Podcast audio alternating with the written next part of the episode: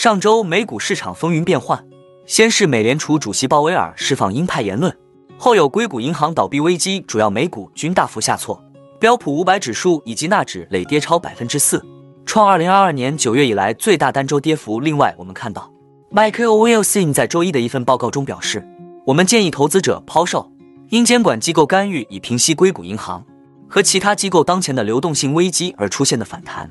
至少直到股市触及熊市新低。最后，我们来聊一下，为什么美联储如此急迫的采取救助行动呢？哈喽，大家好，欢迎来到我的财经老师说，带您用宏观经济解读世界金融市场，帮助你掌握趋势，提前实现财富自由的梦想。如果你也对股市投资理财以及宏观经济市场感兴趣，记得订阅我的频道，打开小铃铛。这样你才不会错过最新的影片通知哦。那我们就开始今天的节目吧。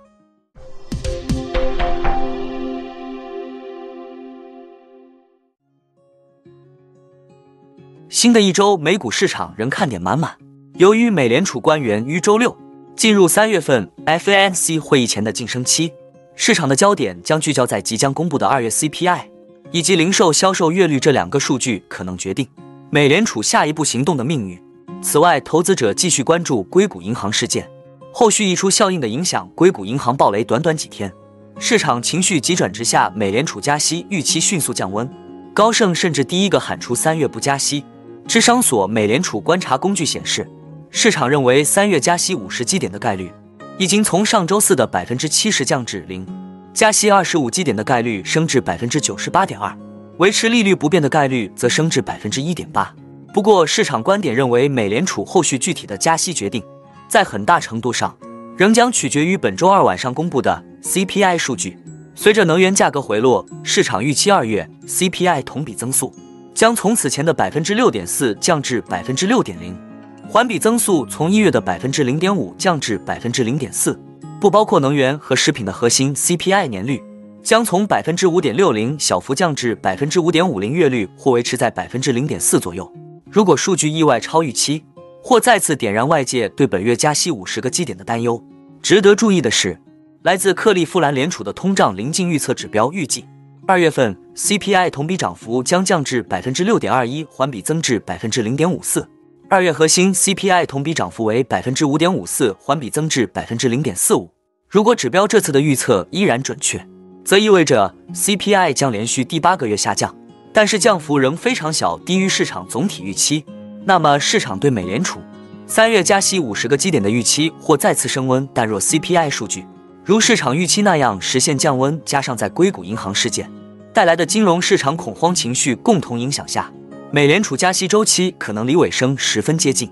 除了 CPI，还要警惕恐怖数据掀翻市场。素有恐怖数据之称的二月零售销售月率将公布。该数据同样关键，一月消费者支出大幅反弹百分之三，扭转了此前连续两个月回落的趋势。市场关注反弹是否是暂时现象。利率压力下，消费者维持开支动能，对经济实现平稳着陆至关重要。之所以称其为恐怖数据，是因为美国大约百分之七十的经济增长是靠消费拉动的，而零售销售更是占了消费中的四成。所以，零售销售数据对于判定美国经济现状。和前景具有重要的指导作用。据市场预测，二月的零售销售月率环比增长百分之零点二，前值为增长百分之三。相比于 CPI 数据，恐怖数据的影响可能相对较小，除非其数据明显强于市场预期。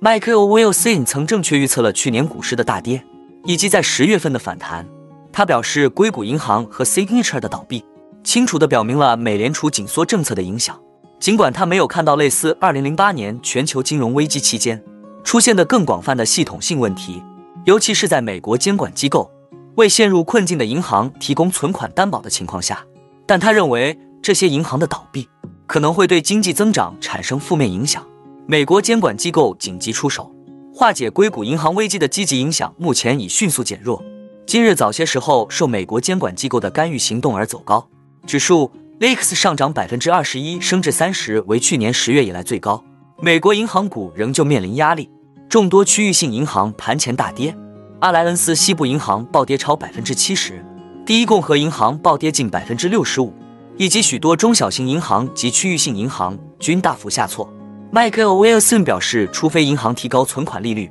否则他预计储户从传统银行中取出资金，并涌入收益率较高的证券之中的趋势将持续下去。他表示，这反过来会导致银行利润下降，并可能导致贷款供应减少。麦克尔·威尔森称：“我们认为上周的事件不是随机或特殊的冲击，而是我们对盈利增长前景持负面看法的又一个支持因素。简而言之，美联储的政策开始产生影响。”即使美联储暂停加息或缩表，这种影响也不太可能逆转。也就是说，相对于市场普遍预期和公司预期，业绩表现将进一步令人失望。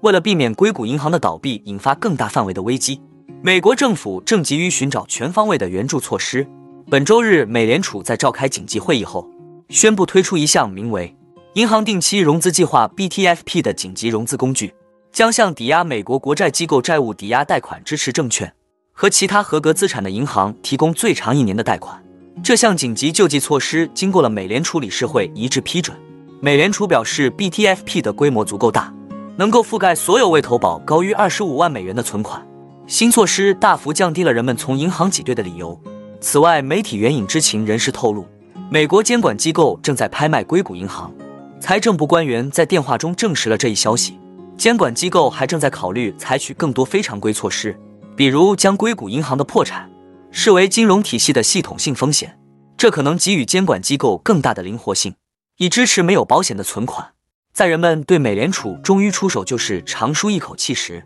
这项措施也引起了人们的好奇：到底是什么促使美联储如此紧急地采取救助行动？美联储主席鲍威尔曾在老布什政府时期担任财政部高级官员。一九九一年一月，他花了一整个周末时间，加班与美联储和 FIC 的同行一起处理新英格兰银行的倒闭问题。当时，这是美国历史上第三大银行倒闭事件。鲍威尔在十年前的一次演讲中表示：“我们逐渐认识到，要么联邦存款保险公司会保护该银行的所有储户，不考虑存款保险限额；要么第二天早上，所有的货币中心银行就可能出现挤兑。我们选择了第一个选项，没有任何意义。”美国政府需要面对一个重大问题是，监管机构能否消除市场对其他中小银行倒闭可能性的担忧。这些银行的股价已经因市场担忧而遭受重创，因为危机已经开始传染了。人们担心硅谷银行的倒闭只是一个开始。尽管第一共和银行声称从美联储和摩根大通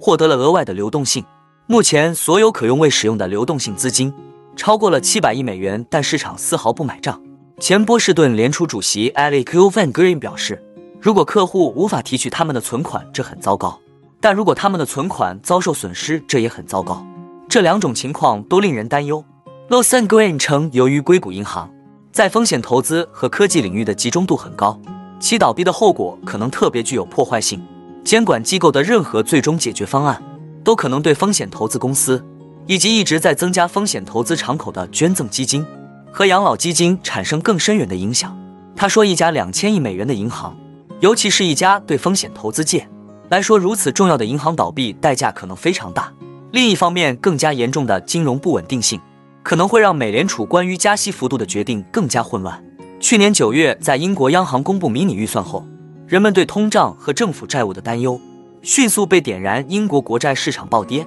并且引发了意想不到的连锁反应。持有与政府债券相关衍生品的养老基金被迫抛售资产，引发了一场死亡螺旋。当时，一些美联储官员表示，如果面临着支撑不稳定金融行业和打击通胀之间的类似权衡，他们将寻求对前者使用监管工具，这样他们就可以继续加息以应对后者。然而，对硅谷银行破产后果的担忧导致华尔街投资者下调了他们对美联储的加息预期。目前，市场对美联储下周加息幅度的预期。不到十四个基点，甚至预期美联储年底前降息五十个基点。最后，我们总结一下历史上大崩盘的危机开始，都是从金融部门开始的。从这次的挤兑事件中，也能发现目前美国民众他们对政府以及金融机构是非常没有信心的。这也显示了今晚 CPI 的数据尤其重要，因为不光是牵动美联储二十二号的利率决议，更牵动了资金心里面。那么，你对台股目前是看多还是空呢？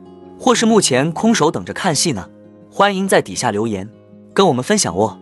那我们今天的节目就先分享到这里。你也喜欢用宏观经济看全球投资的机会吗？如果你也喜欢这样的内容，记得帮我点赞以及订阅分享，YouTube 的大数据就会再推荐类似的影片给你哦。那我们下一支影片见了，拜拜。